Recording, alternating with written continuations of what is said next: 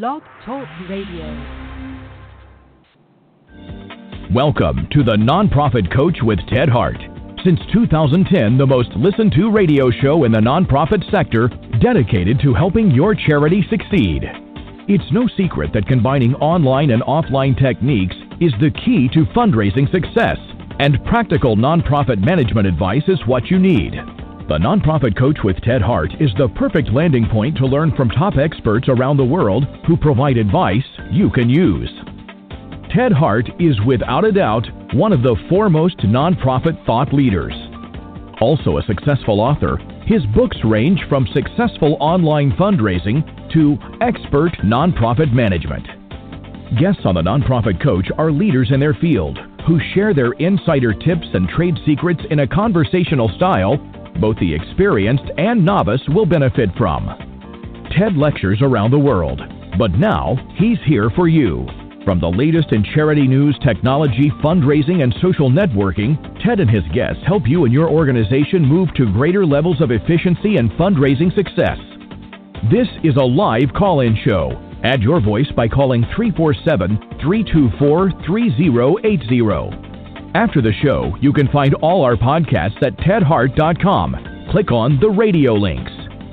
Don't forget to dial 347 324 3080. Now, welcome the host of the Nonprofit Coach, Ted Hart. And welcome here live to the latest edition of the Nonprofit Coach. Thank you for being my guest uh, here today. Uh, we've got a very important show, and particularly for anybody who needs to ask for uh, financial support, support for your organization, you are in the right place today because we have the expert in making the ask. Laura Fredricks uh, is here with us today. But for those of you who are familiar with our show, you know we always start with page one news.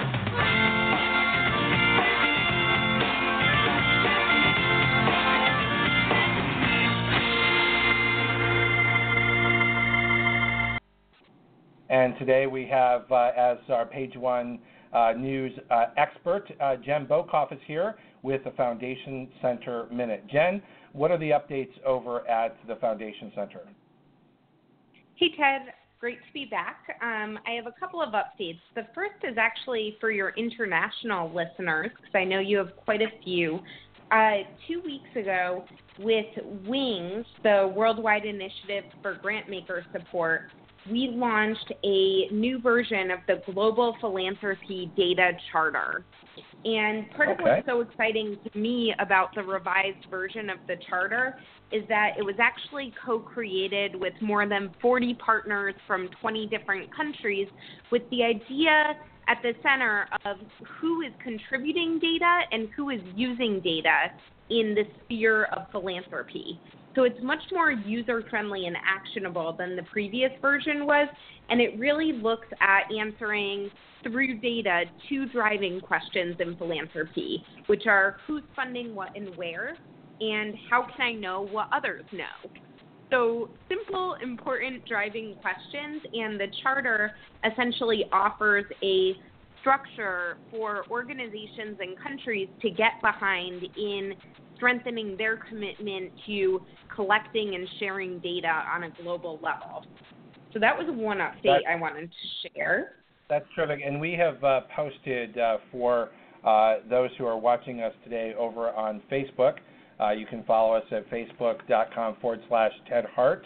Uh, and we've just posted the global uh, data charter on, on our, our feed here today so that folks will have that. Perfect.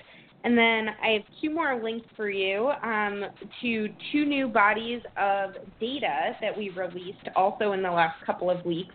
One is around disaster philanthropy, and that's obviously and sadly especially relevant right now. And the other is around funding Black Male Achievement, which is a funding area that we've been tracking for the last several years. And so both of these are, are research that we do in conjunction with different partners. The, the disaster philanthropy work is with the Center for Disaster Philanthropy, and the work on Black Male Achievement is, of course, done alongside the Campaign for Black Male Achievement. And so um, both of these build on past research and show some interesting trends. Um, just maybe to highlight one data point to whet your appetite from each of those. Um, from disaster philanthropy, overall funding dollars actually decreased in 2015, um, but there were more grants that were distributed. So in 2015, there were actually 202 funders who awarded 740 grants um, compared with 162 funders in 2014. Um, and the Ebola crisis probably obviously attracted the highest level, which was 20% of support. So it's kind of interesting to see how that plays into the data set um, and, and what we can maybe learn from the historic data as we apply to real time giving now. Um, and then from the Black Male Achievement data set, um, just something that I I find interesting and good to see is that um, education continues to be a top priority of grants that are explicitly designated to support Black males, followed by human services and public safety. So data like this is really helpful for your nonprofit listeners to help look at who some of the top funders are in these areas and where a lot of the support is going. And then for funders, you can use this data to see who else is funding in your space and who some of those top recipients are, and also where some of the gaps may be. So you can look on one hand at these top categories of support, but then that also illuminates what's not being funded. So good mm-hmm. utility of the data all around. So it's, um, it's helpful for both those who are seeking funding, but also those who are giving, uh, because you can identify uh, if you're seeking funding who's interested in that topic area. Uh, and if you're a funder and you're looking to uh, make a difference um, uh, in the gap areas, for instance, uh, you're able to identify yep. those through the data. That's right, and it's it's our hope that the sector will become much more connected and much stronger and smarter by actually looking at this data and using it to inform decision making. Because if you don't know what else is happening in the field, you might not be contributing dollars or structuring your own implementations or approaches in quite the right or most needed way. So we're really hopeful that organizations on all sides of the table can tap into the data uh, and use it to advance and inform their work. Okay, and terrific, then, um, terrific. And we've yeah, posted and then the, uh, the, the blackmaleachievement.org uh, link as well, just for, for you to be aware. Oh, terrific. And I can um, I'll message you my other links if you want to post those as well. Um, terrific. And then the last big update that I was going to share probably leads into your page two guest very nicely um, because I was just going to mention all of our end of year webinars that are taking place, which are largely around how to secure resources to advance your goals and um, some of the topics include um, how to find and win technology funding. That's on the 9th, um, so coming up right around the corner. Um, there's a great webinar on December 19th called Getting Donors to Call You Back. Um, and then one that I'm really interested in, this is actually in the new year, but I still think of it as coming up soon, which is um, the surprising connection between fundraising and workplace culture. Um, so that'll be coming up in January. So um, for a full list of all of our webinars, you can always go to grantspace.org. Um, but we have some really good ones coming up. And one more teaser that you all can tune into our social media for is this year, for the first time ever, Foundation Center is going to do a sort of live annual report. So oh, I won't okay. tell you more about what that is, but I'll tell you that it's happening in December, and we'll be posting about it on our social media fairly soon, and it'll be open and free for everyone to attend. So stay tuned for and that. And of course, you're well. you're going to make sure that you come back here on the nonprofit coach and make sure you tell us all about this report. That sounds really uh, quite exciting. Uh, and just for you to, to know, and for our listeners, those who are following us over on Facebook, we have posted the grant space .org training calendar, uh, direct link, uh, so that uh, folks can follow along with the training that you have over at the Foundation Center. Great. Well, thanks, Ted, for having me. Uh, Jen Bokoff, thank you so much for the Foundation Center Minute. We look forward to having you uh, back here on the show again uh, next month. Now we will head right on over to page two.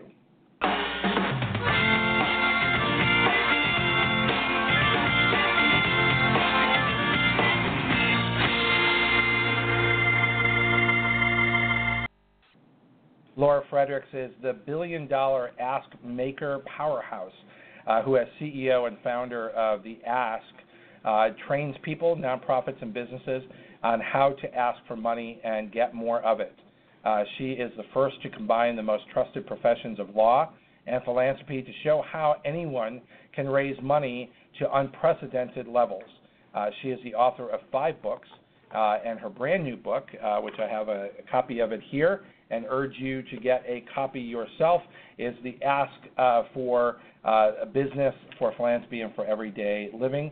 Uh, the Ask is a very important book and certainly one you should have in your office, uh, particularly, uh, Laura, this time of year, uh, as all of our listeners today want to make sure that they're making best use of their time here during the holidays uh, to ask for the support that they need. But I also always think that it's also about planning for the future, what happens post holidays. So, welcome here to the nonprofit co- coach, Laura Fredricks.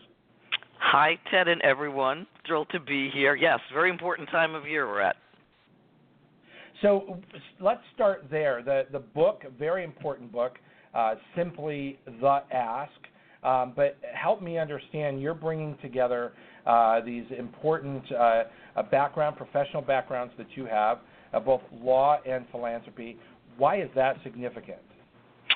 It's significant because you know I've written other books on the ask, but my main goal for this one, and I, I lead with business, philanthropy, and everyday living, is to show how anyone at any age, living anywhere, to ask for whatever they want in those categories, because that encompasses everything, can simply ask uh, with ease, and it's just two sentences and a question.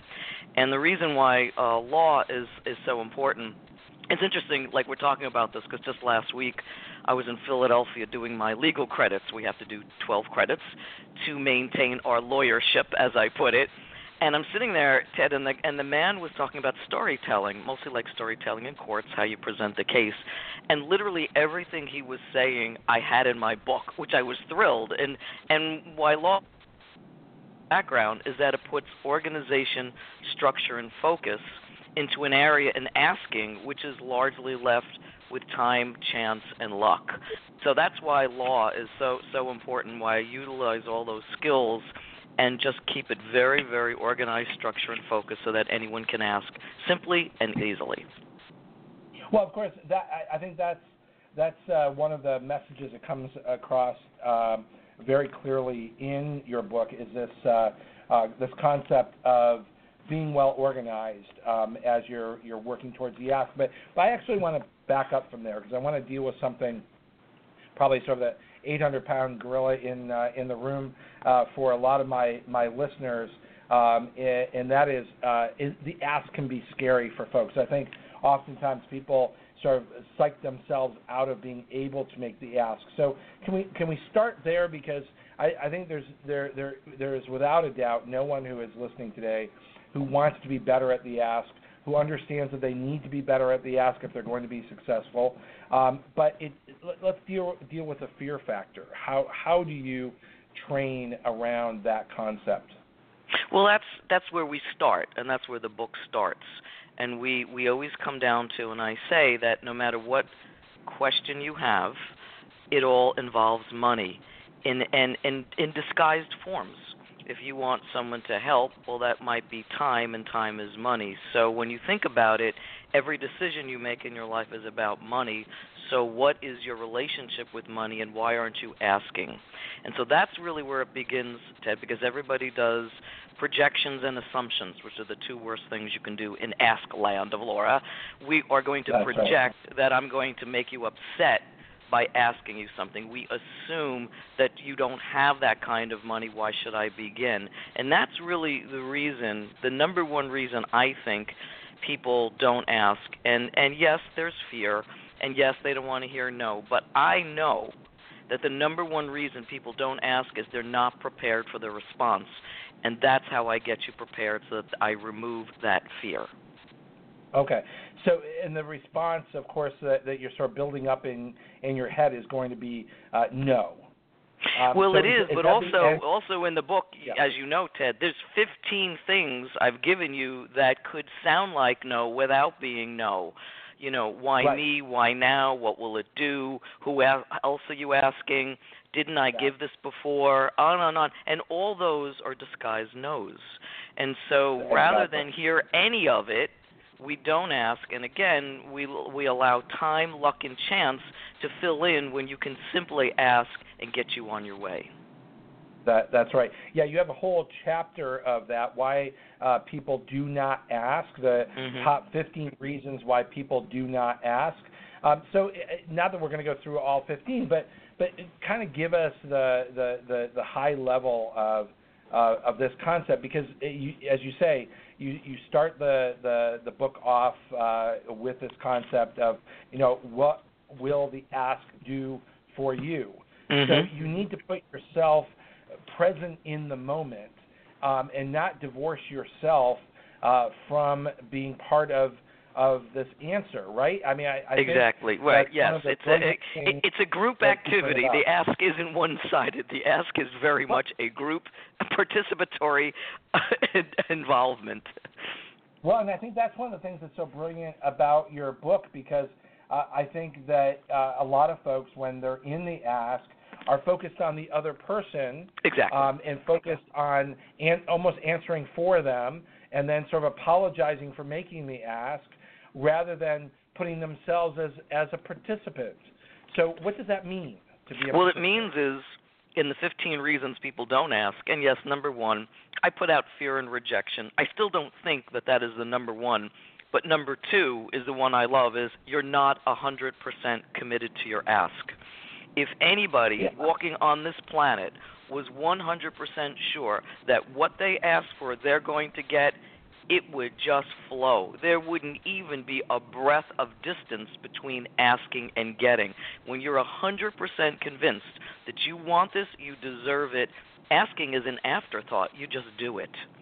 So right. that is to me one of the biggest reasons why people don't ask because they're actually playing the second guessing game in their head and they've talked themselves out of doing it. They talk themselves out of being successful exactly. uh, in making the ask. And, and Laura, I you know I often have said on on the show, and, and we've you know we've covered this this topic from a variety of different uh, uh, points of view, um, is that if you have properly developed the prospect, which means that you've spent the time doing education, you've spent the time actually knowing who you are speaking to, not necessarily that you're their best friend because you're probably not, um, but that you know them well enough that that their commitment to the organization, their commitment to the cause, their interest in the cause um, is great enough that it's less about the ask than it is sort of negotiating the terms of uh, the yes. Yes, exactly right. And and and you know, Ted, you know, we my expression is the ask is a conversation it's not a confrontation i'm amazed when i when i do my board trainings, when I speak with clients in the business world, or whatever, that I just have a graphic. And and let's just look at what that is. It's just a circle with pieces cut out, like pie, like a pie chart, right? And the ask piece is the smallest. It's as you know, getting to know people, getting engaged, finding out their interests, matching their interests and what you're going to offer. And the complete other side of the cycle is re-engaging them, thanking them, and starting all over. And they are stunned when they see that the smallest piece is the ask because it it's just it just flows, it just happens. But in people's That's minds, right. that engagement, the ask is the largest piece of that circle when it's actually quite well, the opposite. Yeah, they build themselves up again to. Uh, uh, I'm going to be told no, or I'm going to be embarrassed, or this is going to be exactly, uh, exactly. Difficult. But that's the whole point of this book is to eliminate all of that. And I realize what's brand new in this book, Ted, as you know, there's 175 ways you can ask with just two sentences and a question. You don't need to share the equivalent of a Harry Potter novel with them so that they know every single inch of you, your organization. I think that sabotages asks, by the way. We over ask the ask. But if we just show them throughout this book anything they want kids to stop bullying you, your friends to help out with your parents who are getting older it's just two sentences and a question that begins the conversation. So, in essence, you have conversations every single day with people. This is just an extension of that. That's right. So, Laura, one of the things that, that I think uh, will kind of help my audience today sort of come to terms with uh, some of these concepts that you're sharing with us today is you challenge uh, everyone, all of my listeners, all of your readers, uh, to sort of come to grips with their own comfort level with money. Mhm. Yes, so I do. Yes, you, I do. were, you, were you raised to be comfortable about money? And, and I, oh I no, you, no, no, no, no! I I can tell you no. Um, listen, I was born and raised in Richfield, New Jersey, by a single mom. My, my dad left when when we were I was eight, and uh my mother worked and and we worked and trust me we were on welfare and this was not easy but what i realized was for me and this is why i have this in the book is that money is opportunity. Now i could have looked at it a much much different way.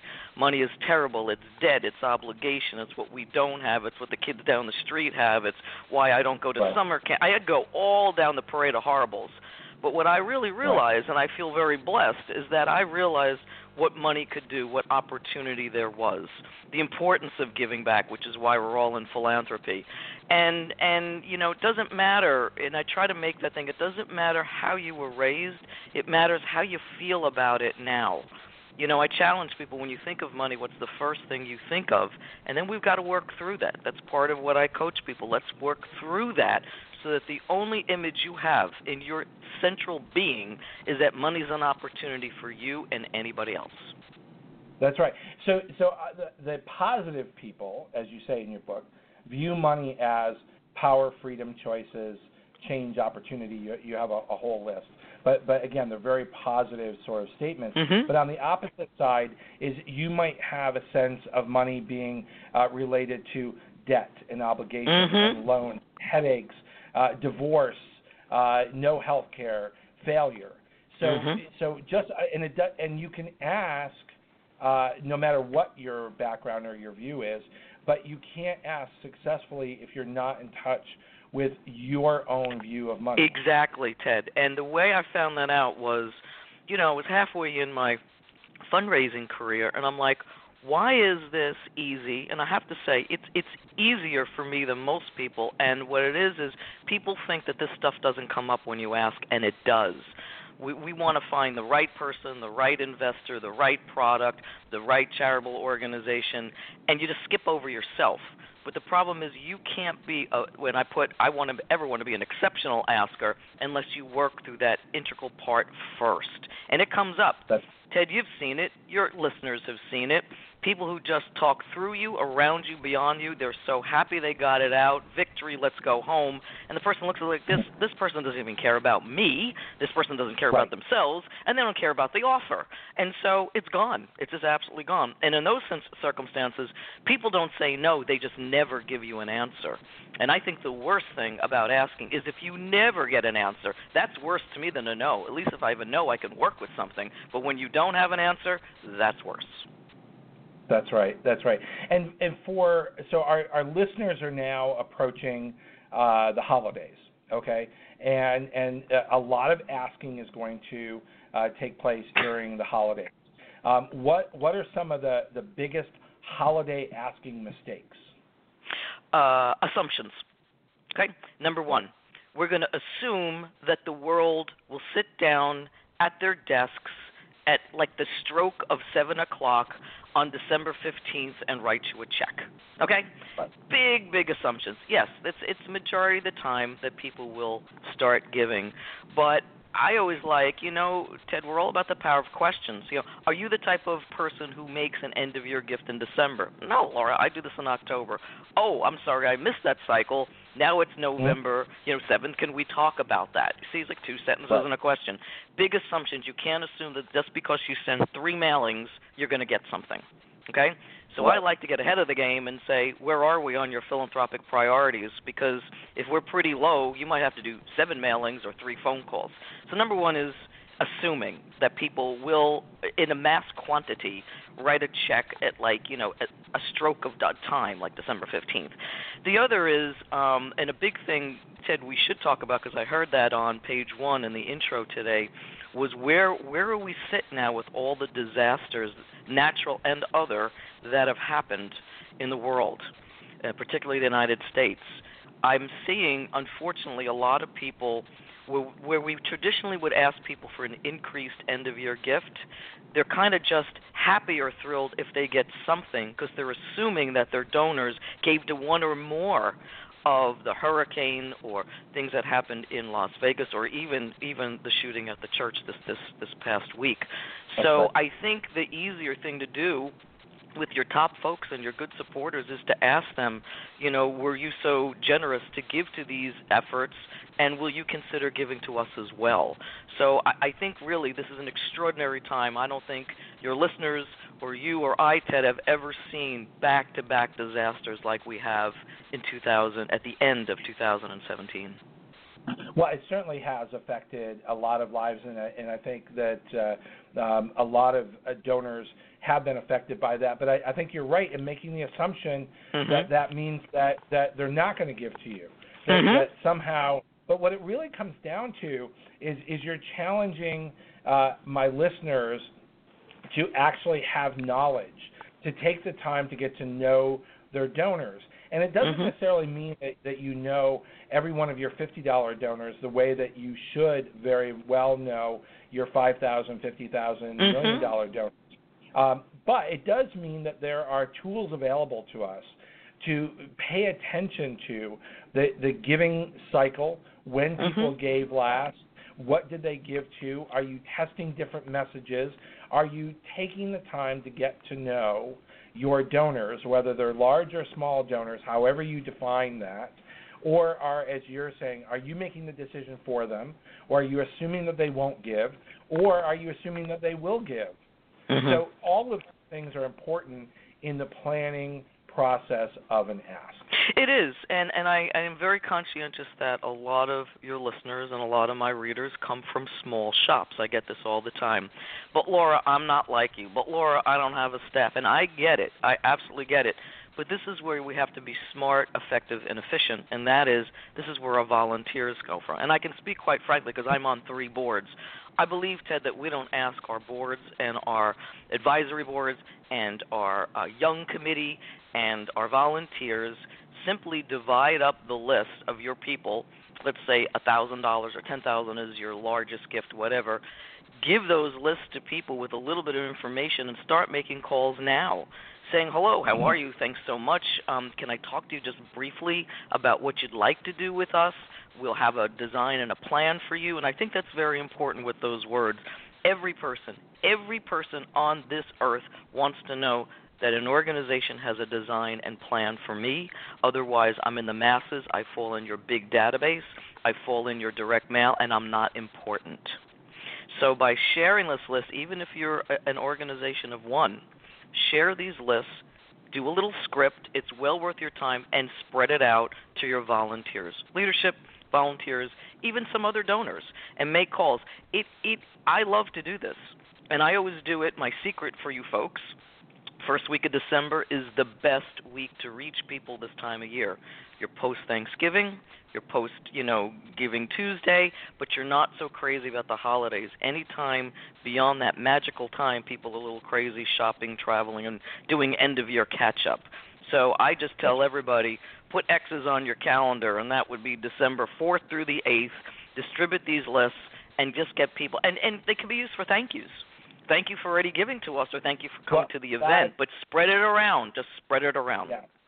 Well, that's where I wanted to go, and, and we're going to take a very quick break. And when we come back, I really want to talk about the power of thank you, uh, both as a professional, but also uh, tips on how to engage your volunteers who might be afraid to make the ask.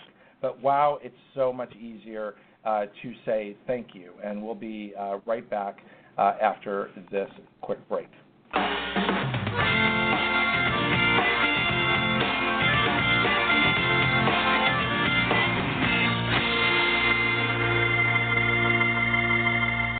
Quick uh, calendar note here. Grab your calendar. Uh, Penelope Burk will be back here on the Nonprofit Coach, of course, uh, bringing us the results of the 2017 Burk Donor Survey Report. You need this information, uh, and she is going to be live here on the Nonprofit Coach November 21st. So grab your calendar and make sure that you're going to be here uh, to uh, listen to all of the data and the insights that we get each year uh, from from Penelope Burk. And we'll be right back. Have you ever wished you could take back an email you sent to the wrong person? Or have that nagging feeling that your confidential message was forwarded without your consent? Do you sometimes email sensitive data even though you know most email is insecure? Well, we all have, because we're busy, and because in the world of email, there are no takebacks. Until now. Introducing Virtru, the simple way to send and receive secure email with confidence. Virtru is easy to install and use, and it works with your favorite email programs like Gmail, Outlook, Yahoo, MacMail, and more. When you hit the Send Secure button, your email is encrypted before it leaves your computer or smartphone. And even better, you can revoke a message at any time. You decide whether a message can be forwarded by recipients. You can track where your message is forwarded, and more. Download Virtru today and start sharing with confidence because everyone deserves digital privacy and security without hassle. Remember, our podcasts and archives are always available 24 hours a day at tedhart.com. Click on radio links. If you're listening live today, the phone lines are open. Call in and ask a question by dialing 347 324 3080. Now, back to the Nonprofit Coach with Ted Hart. And we're back here live with Laura Fredricks and her uh, terrific uh, book that uh, I'm holding up here on Facebook. Uh, this is The Ask uh, you can follow along at facebook.com forward slash uh, Ted Hart. And we have posted, Laura, the link to expertontheask.com. Expert on the Ask is you, Laura Fredricks.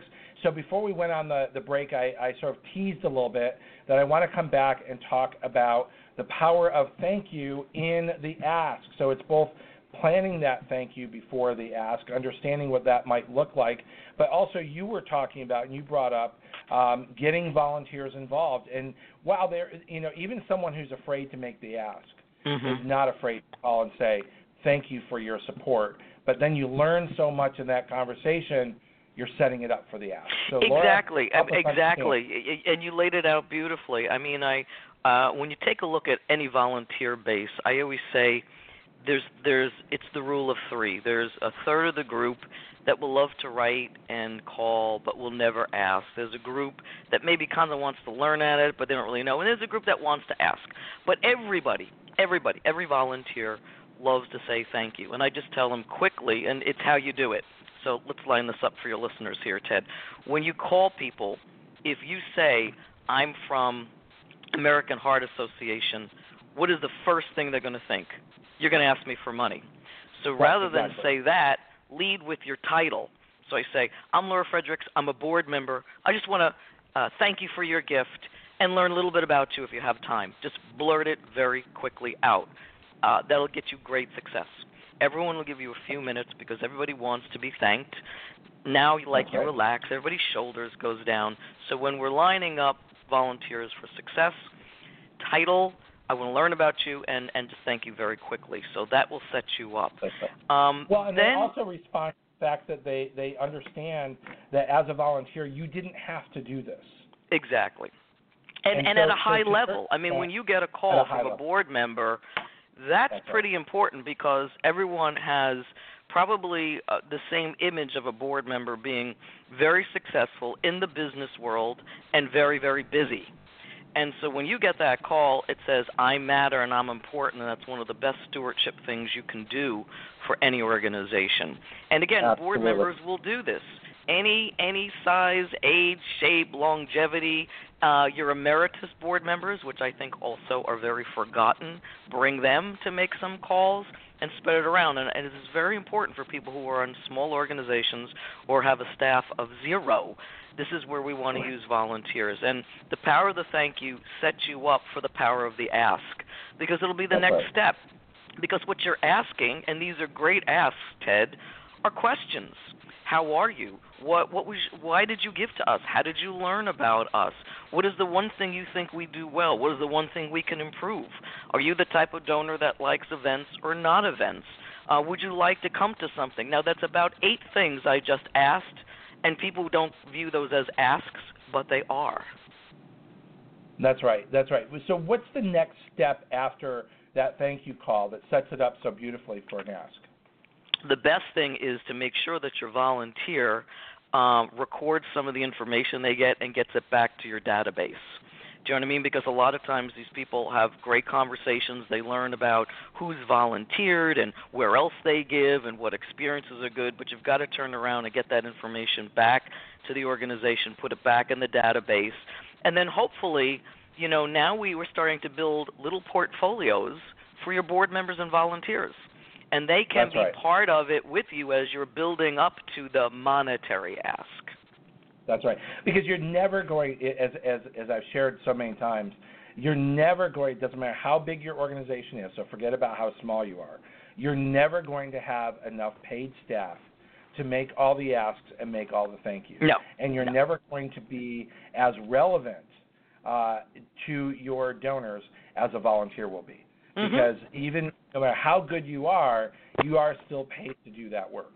Exactly. So having the ability to harness the power of your volunteers is an incredible skill set. And and one of the things like like I I tell people, you know, in in gearing up to ask whether you're on a business board or a nonprofit board is the number one thing that's so effective when you ask for money if you do this ahead of time, share your story. Why That's did right. you join this board? Out of the 1.6 million registered charities, over the billion corporations you could have been with, why did you join this board? But I gotta yeah, tell them, you know, and, and for folks out there, put it out in like a sentence or two. Don't say, "Well, you know, Laura, when I was just a young girl and I was crossing the stream, I thought to myself, I think ecology and clean water so." and there we go, and you just Right. lose the people. Right. Just say, lead with a verb. I have a privilege to be on this board because you know community theaters are the lifeblood of our or of our neighborhood. Just something like that. Something that's going to Right. invite them to say, "Wow, that's great." But please, please, please, Right. no matter what business or nonprofit board you're on, share your story. And as, as I've shared on, on this show many times, share your passion.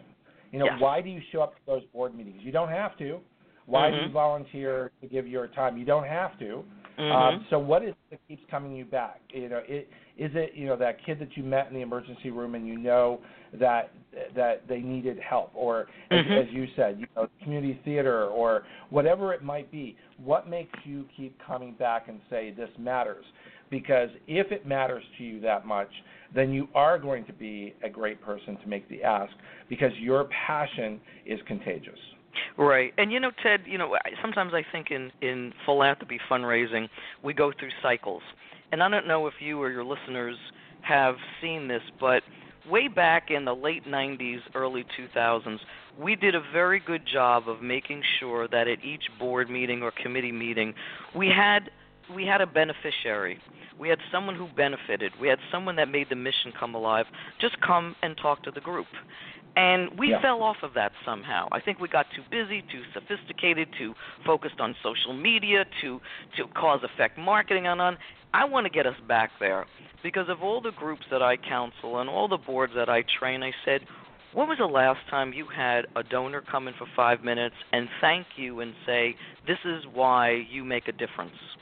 And I don't know Mhm. if you've seen that, but we have to get back to that because that's a thank you to a board member who's a donor, by the way. But that's why that's one of the reasons, Ted, that you just beautifully laid out. That's why they keep coming back They keep coming That's back right. because they know the work they do is important and they're touching lives. Well, why don't you let them see it and bring somebody in and show them because of you, like my child was saved. Because of this, I feel so safe or so secure. Because of this, you're the cheerleader, you're the advocate for us to have clean water and safe pets and on and on. Let them hear it from the outside of all the work you're doing. But we've fallen off of that, and I really, really Yeah. encourage every group to get and, back and even to that. if you can't, even if you can't have the the person there, share a letter um, Yeah. of someone who wrote in and they said thank you. It's it's just a very genuine way. I'll give you give you an example. I, as as my listeners know, I have the the privilege of uh, serving as president and CEO of CAF America and the president of CAF Canada. And we recently had a board meeting for uh, CAF Canada, uh, and we fund uh, projects all over the the world. Uh, and we had this uh, group of women in India uh, who wrote in and said thank you, but also sent a picture. Uh, and it's a picture that really uh, captured the imagination of the board and just sort of warmed their hearts. Because one of the things that, that, that we've learned, unfortunately, is if you uh, are a, a, a widow in India, oftentimes uh, you have nothing you are out on the street. Your husband is, is gone. You have no resources, and you're literally uh, uh, pushed into uh, deep poverty. And there's not a, a strong support system uh, for that. So a lot of these widows sort of will gather together. Well, one of the, the programs that we uh, fund uh, provides a goat uh, to each of these widows, and it's goats for widows. Um, Wow. And they're they're able uh, to, of course, you know, get the milk, make cheese, um, and uh, and they're able to sometimes sell the milk and, and sell the cheese to uh, to help themselves. So the, a group, uh, this group got uh, several of the the women together with their goats. Uh, and Wow. sent us a picture, and and you know that uh, a picture you know has a thousand words uh, to it. And Mhm. in this case, um, it really told the story of just how vital it is, and the lives th- that were changed were in that that photo. Um, so those kinds of Wow. things, as, as you're pointing out, uh, can go a long way. Laura, I, I noticed that we have less than 20 minutes together uh, left. The time is just flying by. Oh, And I was wondering if there sadly, was- only 20 minutes, Ted. Oh, we could keep going all afternoon. oh my goodness, we we definitely have to have you back. But but I was wondering if you would mind uh, if we sort of uh, ended uh, with a sort of a concretely going through your top ten best asking tips, and I'll share each one of them uh, with you, and just ask you to sort of quickly reflect in a minute or two on each one of these. And number one is money is opportunity, embrace it. Make it your mantra and push away any other thought that comes creeping in and sets you up for doubt or failure. So, money is opportunity.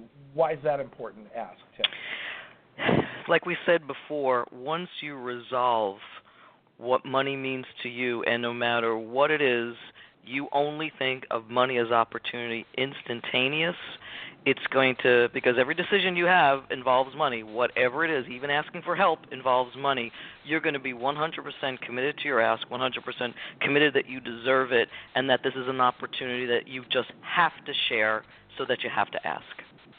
Okay. And for those of you who already are fortunate to have Laura's book, um, I'm over on two, uh, page 203 if you want to follow along. Uh, number two is the quality of your life is determined by the quality of the questions you ask yourself and others. This is So my favorite mantra, my absolute favorite mantra, because once you ask great questions, you're just leading it right up to the ask. And and for a lot of our listeners, one of the two of the questions, my favorite are, um, where are we on your philanthropic priorities? And for people business minded, where are we on your business priorities? And the second is when and if you make this gift, when and if you make this investment, how can we fulfill your expectations? Now, it resolves so much conversation. So, quality questions lead to a quality life. Yeah, and, and that's going to also lead to a, a, a very meaningful uh, discussion that you're going to have. So, number three is whenever you ask, uh, and we mentioned this before, but let's drive this home, uh, you should be 100% committed uh, with absolute certainty that this is what you want for your organization, your business, your personal growth, uh, and your happiness. Why? This really comes into, as you know, Ted, this book is is uh, a third, a third, a third in business, philanthropy, everyday living. And I per- personally put this in here because we don't ask for things that we want in our personal life. Like if you want more time with the person that you're committed with, if you want less time with the person you're committed with, if you need help, if you want your children to do more, on and on. This is why people don't ask, is because they think they don't deserve it. I'll just do it myself. It doesn't matter. Don't burden them on and on. But when you're committed that I need this free time to take up a hobby or go to the gym twice a week. Or not. If you are 100% convinced that you need this and you deserve it, you'll ask, particularly in the personal area. That's right. Number four, people leave clues, and we miss every one of them. I love this. I love this. So let's go through this. You're you're meeting someone and you want to find out if they want to make an investment with a gift and on, and they turn to you instantly and say, Ted, what do you need? And you start going, well, you know, this organization in 1991 was so good, and we've and you've missed it. And what they're saying is, what do you want from me? And that's when you ask. Or what do you need from me? How can I help? And donors leave clues. There's the biggest one right in front of you. You just jumped, you hurdled right over it. Yeah, let me give a, a quick uh, example uh, uh, of that. So uh, I was uh, at one uh, part, one, one point in my career, the uh, uh, chief development officer for a very large medical center. and this was a medical center that had decided uh, to build a new cancer center. And so, you know, massive amounts of money that needed to uh, be raised for that cancer center. And so, of course, you know, we certainly were hoping that our largest donors would uh, would give to uh, this cancer center. But I had this particular donor, and in listening, uh, of course, he was committed and he would do what we asked because he was committed to the institution itself. But when listening to him and talking to him, it was very clear to me that uh, his mom was extremely important. Uh, she had passed. Um, she she had come from nothing and and had really worked very very hard. And it became very clear to me that honoring her uh, was something that would be very meaningful to him. And it and and listening, and this is I think where where you're like where are the clues here? Certainly, I could have just been single-minded and said cancer, cancer, cancer. This woman did not have an experience uh, with cancer at all. Um, however, music was extremely important uh, mm-hmm. to her, um, and we had a music therapy program. And mm-hmm. boy, did it become meaningful in listening and hearing that the music therapy program was far more important. He would give more and give more often and honor his mom in doing so than just shoehorning him into a pre described reason why we wanted the money to go a particular place that was not as meaningful to him. So is that part of what you're talking about? Yes, it is. Yes, it is. And that gets right into number five, why everything is two every ask is two sentences and a question because Ted, you need to talk 25% of the time, they need to talk 75. And when you keep it short, crisp, simple to the point and end with a question, the other person speaks. And if you weren't a superior listener and heard the music piece, you wouldn't have received anything. That's right. And one of the ways that, that I often, as I, when I'm doing uh, training, I, I try to help people remember that because I think sometimes – people get they, they're so hyped up to make the ask and mm-hmm. they're like okay i got the ask out and they just keep talking and they they almost start negotiating themselves out of the gift.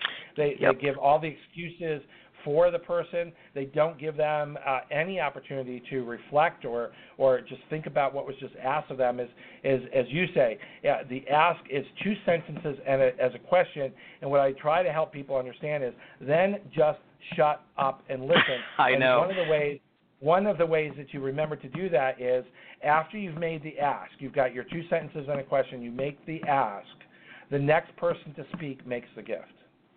That's right. And and I always say if you speak next, you walk away with no money. That keeps them silent.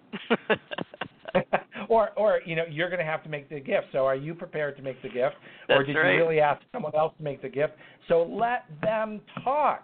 I know. I know. It's very hard, which is why I end it with a question because it's logical and you don't have to think about it. So, so yeah, it's very very important. So number six, I love number six. I'm just going to set this up uh, before I read what, what you've written here, uh, because I often uh, try to help people understand is that you know being a nonprofit organization, needing money is not enough. Uh, needing money, get in line. Everybody needs money, and what you're saying is, in number six is don't assume that since you deserve it, you don't have to ask for it. Mm-hmm. In other words, I, you know, I, I, we're so needy. People should just give. Um, Exactly. That, that they're just going to understand that. That's not how it works, is it? It's not. And you know, I was uh actually at a session. It was in Long Island for risk management managers, if you can imagine. And this guy thinks that I'm just crazy and I don't know what I'm talking about. And he said, "Listen, I I just take my clients out to the golf course and I give them a a big buffet spread and I do all this and I I don't have to ask and they they just know to do the right thing." And I and I said I said, um, "How's that working for you?" I said, "When you left, tell tell me three things you know about one person that you didn't know prior to this big golf outing." And he couldn't.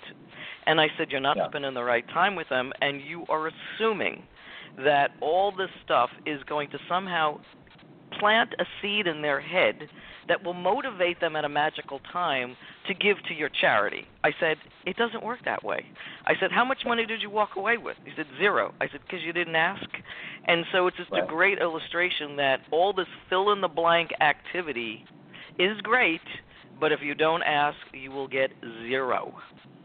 That's right. Well, and and, and the the other thing that that that I think is true, um, and I often uh, share with people is that um, you know without making the the ask uh, appropriately, if you're sort of leaving clues and you're sort of expecting that they're going to give, is you're leaving money on the table.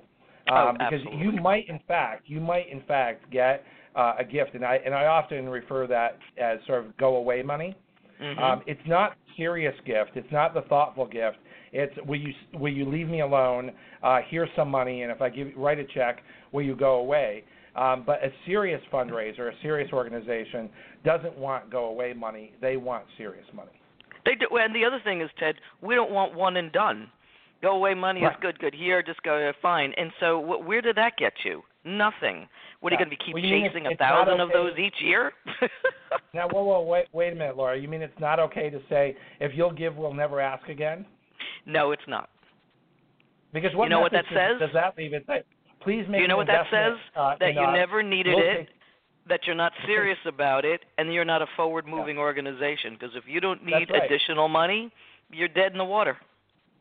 Yeah, but there's so many people who think, you know, well, I'll make this ask and I'll tell them I won't ever ask again. But what you're really saying, what the donor, what a serious person is hearing is, please make an investment in us.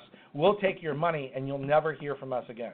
Exactly. And and you know what? You're very low on our on our list. So thank you very much. But we're moving on. We're moving on. So number seven, your ask will go well if the person you are asking knows, likes, and trusts you. The biggest question I always get, Ted, is like, did we pick the right person? And you know, the horrible situations, and I've got many, where people are like, oh, this is a million dollar ask. The CEO has to do it. Well, in hindsight, that might be pretty good, but does the person you're asking know, like, and trust the CEO? I can That's give right. you so many examples of how this did not go well because organizations, my client put a top person in there, and the person they're asking money for, a big, big investment, they never met. They have to know, Right. like, and trust. Keep it simple. And it, if it's the staff person, it's the staff person. If it's the staff on the board, that's fine. But it's just the litmus test is know, like, trust. That's right. Well, and one of the things that we've shared on this show many times, just to, to try to help, and again, we have uh, a lot of nonprofit executives who are often e- either the development officer or the executive director, but they're involved uh, in this process, is there's a reason why uh, there is a difference between being a development officer and being the fundraiser. Mm-hmm. Because many many sometimes as the development officer you are also the fundraiser.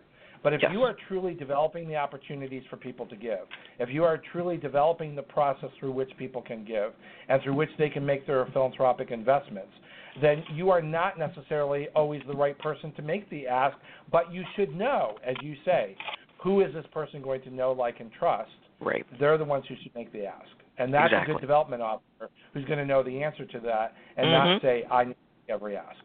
Exactly. Number eight, may we be your next largest investment is a great ask. This came at a huge, huge time for me way back. I learned this one early in my career in the 90s. I was at working for Deborah Heart and Lung, and there was a very grateful patient named Mary. And Mary was great. Every time I saw her, she gave us twenty-five thousand dollars. And my boss said, "Go see Mary every day." I'm like, "Does it work that way?"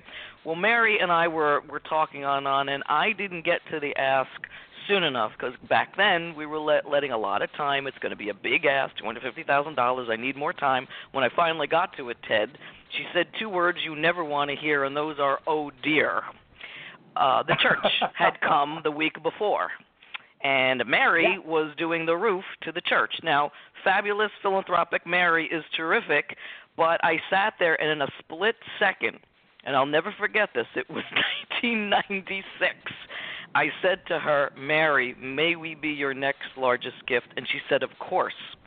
Now, if I had not done that, how many groups would have come between me and Mary for the duration of the time she was doing the roof? And so whenever you do ask and the person says, quote, I'm tapped out, I can't do it, I'm pledged out, on and on, you hear no when you can get in there and say, Well let us be the next one and there you are. That's right, and and and sort of a, a, a corollary to that, um, almost I think, is is understanding and truly understanding that when you're asking for money, particularly at that level, so however you define a large gift, whoever are your large donors, you're not the only one asking. No. And every single time you go and make the ask, the person that is on the other side of that table has baggage. And that mm-hmm. baggage is their expectation of how the ask is going to go. And maybe it's gone well for them in the past. Maybe it's been a disaster. Maybe they thought they would be thanked and they weren't. So you, you have to engage in a discussion to know not just can they afford it, but also are they committed to your organization enough to invest at that level, but also Right. what baggage do they bring to the table that is important for you to understand to close the gift? Mhm. And, exactly. and it sounds complicated. It sounds complicated, and, and I suppose on some levels maybe it is. But more importantly, it's about being a good listener and a genuine listener. Mhm. Mhm. So number nine, keep it simple. Don't over ask your. Uh, that's why I keep it two sentences in the question and also watch paper. We haven't talked about paper on the show, but I am not a believer of any paper during the ask. Have it with you as a leave behind piece, but you're going to over ask it with paper. And that means you're showing page 2 and 20 and 4 and drawings and laughing children and on and on and on. I want to read your body language. I want to see your eye contact, and that's why I end it with the question so you're not over talking it. You're going to confuse them. Why this is the number one reason you don't get an answer is because they don't know what they're answering because you've over talked it. That's right. That's right. And and oftentimes you're going to make excuses for them, or you're going to get nervous. But you and that's where assumptions come in, Ted. We're just and- assuming they never wanted to do it anyway, so they're not answering me. Right, right. So, and you brought up paper, uh, and I just want to say, I think just one of the the cardinal rules is never leave a blank uh, donor form behind and say send this in when you can. Oh, please shoot me. Just Go shoot back. me if I see that one more time. No, no, no, no, Go- no, no, no. Go back, engage, um, Mhm. have them verbally tell you what they would like to do, and then confirm. But if you leave a blank donor form behind, don't be surprised when it stays blank. And you've insulted them. Again, there's no design for me. It doesn't matter. Right, exactly. So number 10, the most difficult yet rewarding asks are the ones you ask of yourself. And that's my favorite chapter, which is the 10th chapter, is the hardest ask you'll ever make. And think about it ask for forgiveness, for patience, for creativity, for spirituality, for space, anything. And I'm going to leave it to your your your listeners and my readers in that I would never ask you anything unless I asked it back and I take you through my journey of my hardest asks. But they are indeed the hardest ones, and we ask ourselves all the time, but we don't follow it through. And I show you how to do that. Laura Fredricks, thank you so much for being my guest here on the Nonprofit Coach. This was just brilliant and timely. We've posted expert on the ask.com, but please share with my listeners any other way that they can be in contact with you. You got it, Ted. All right. Thank you so much for being my guest. Be back here. Do not miss the opportunity uh, to uh, uh, to learn from Health Burke. We have the per, the Burk Donor Survey here next on the Nonprofit Coach. Thanks so much. You've been listening to the Nonprofit Coach Radio Show with Ted Hart. Tell all your friends to check out our production schedule and download our iPod and iPad friendly podcast at tedhart.com. Thanks for listening to the Nonprofit Coach.